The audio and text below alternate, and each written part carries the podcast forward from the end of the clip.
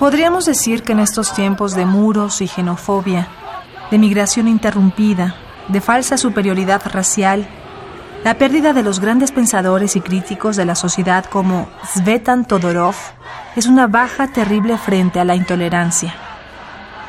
Sin embargo, la verdad y el pensamiento buscan, antes de solucionar, desentrañar y entender los fenómenos humanos.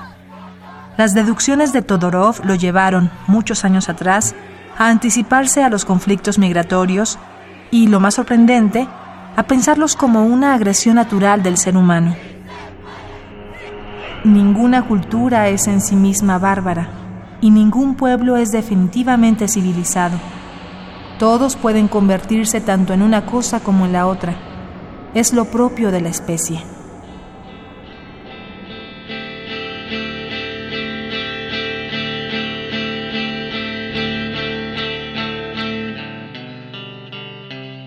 Su formación como lingüista, historiador, crítico y teórico literario eran los pilares que sostenían la estructura de su pensamiento filosófico, disciplina por la que fue mundialmente reconocido.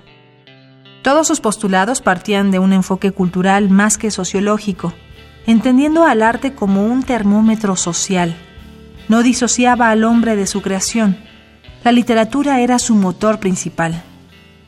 La literatura ayuda a vivir y soportar la vida revela un mundo más denso y elocuente que la vida cotidiana, mas no por ello diferente.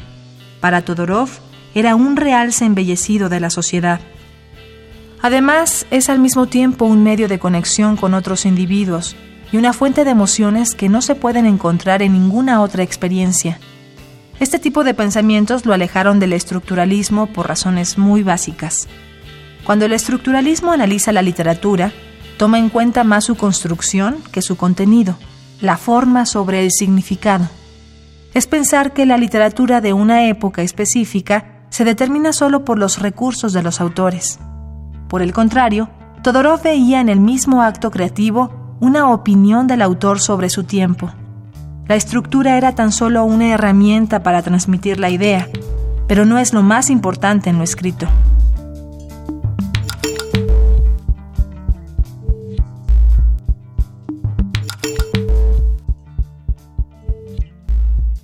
Este enfoque literario que poco a poco empezó a permear su obra se dio durante la década de los años 80, específicamente con la publicación de La conquista de América, El problema del otro. En él, de manera particularmente poética, Todorov compara la colonización de América con una relación amorosa. En primer lugar, el encuentro de Colón con el nuevo continente, la fascinación de lo desconocido y la necesidad de pertenencia. Después, la conquista en la persona de Cortés, una irrupción violenta que promete un mutuo beneficio, pero que definitivamente cambia la vida de ambos. Finalmente, la tensión establecida por el amor, el odio, la posesión y la violencia simbólica de dos ideologías en colisión, donde el mutuo acuerdo es una meta de difícil alcance y uno de los elementos termina por sobreponerse al otro. Este tipo de ideas no son del todo olvidadas en otras creaciones del pensador, pero retoman fuerza particular en un libro publicado 26 años después, El miedo a los bárbaros, más allá del choque de civilizaciones. En un ensayo que es tan ameno como extenso, Todorov se adentra en un debate que ha ganado fuerza los últimos años.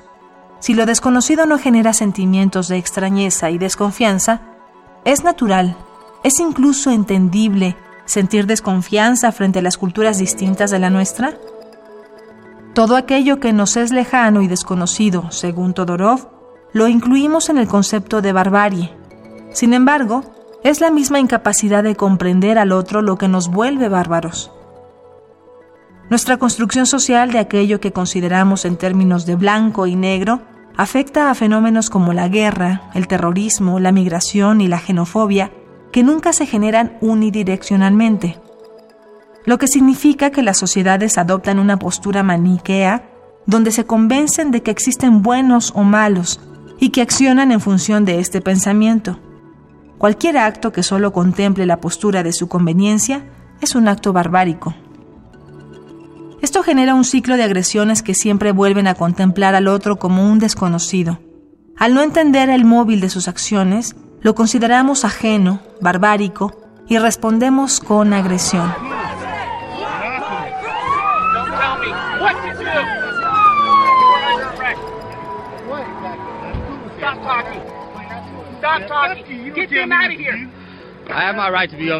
Svetan Todorov, el pensador, el hombre que entendió a la civilización a partir de su literatura y usó la misma para transmitir sus deducciones, nació en Sofía el 1 de marzo de 1939 y murió en París el pasado 7 de febrero de 2017.